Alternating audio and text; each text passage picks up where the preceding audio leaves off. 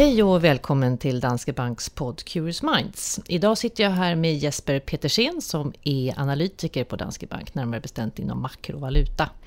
Vi ska prata lite Riksbanken idag, Jesper. Idag kom ju Riksbankens besked om bland annat räntan. Vad är din kommentar där? Blev det oväntat eller väntat? Ja, just vad gäller räntan så var det ett tämligen väntat besked att de ligger kvar, styrräntan på minus 0,25.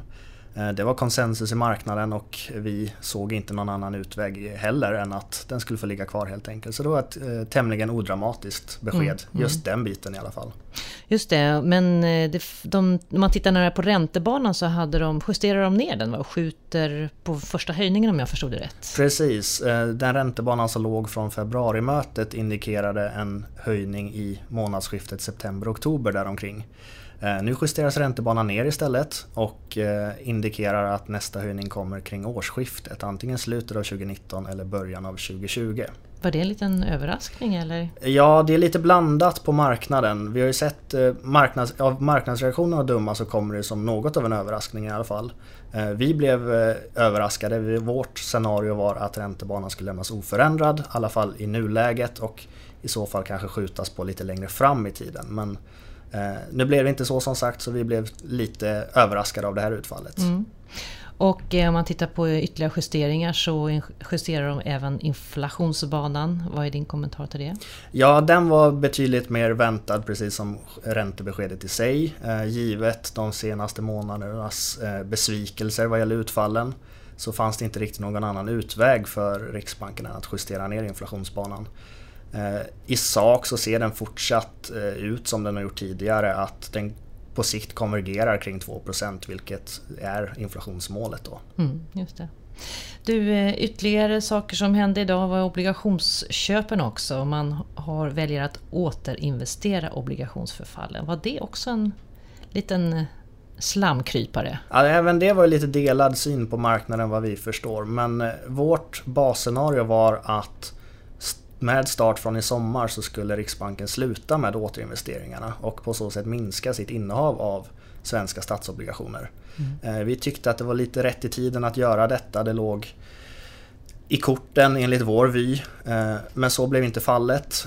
Så där hade vi fel, får vi villigt erkänna, och marknadsreaktionen tyder på att vi inte var ensamma om vår tro. Just det, kronan föll kraftigt på det här beskedet. Precis. Vad hände där med valutan? Ja, vi såg en kronrörelse mot euron då, från 10,50 till 10,65 direkt på beskedet. Jag skulle väl säga att det som vägde tyngst var nog justeringen av räntebanan egentligen. Men även förfarandet med obligationsköpsprogrammet väger ju in som negativt för kronan då.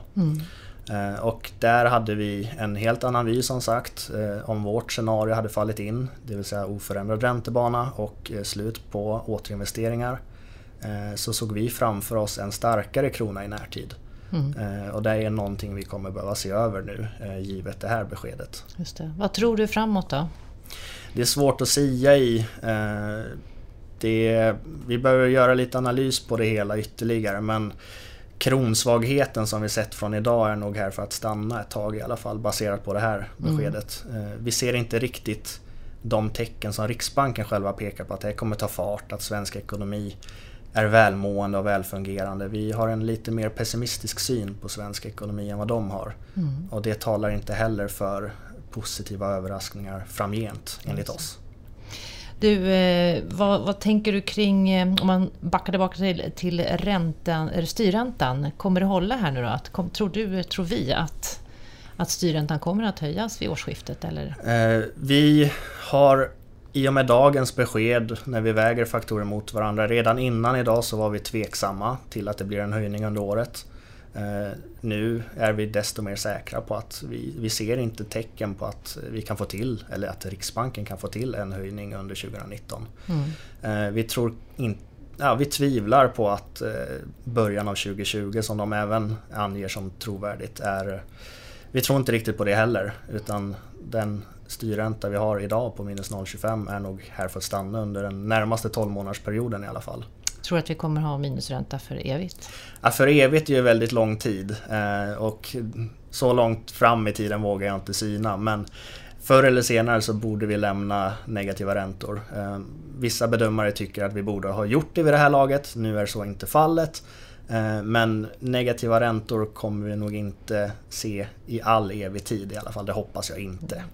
Ett som är säkert i alla fall att du kommer följa utvecklingen, Jesper. Absolut. Tack för att du kom hit idag. Tack.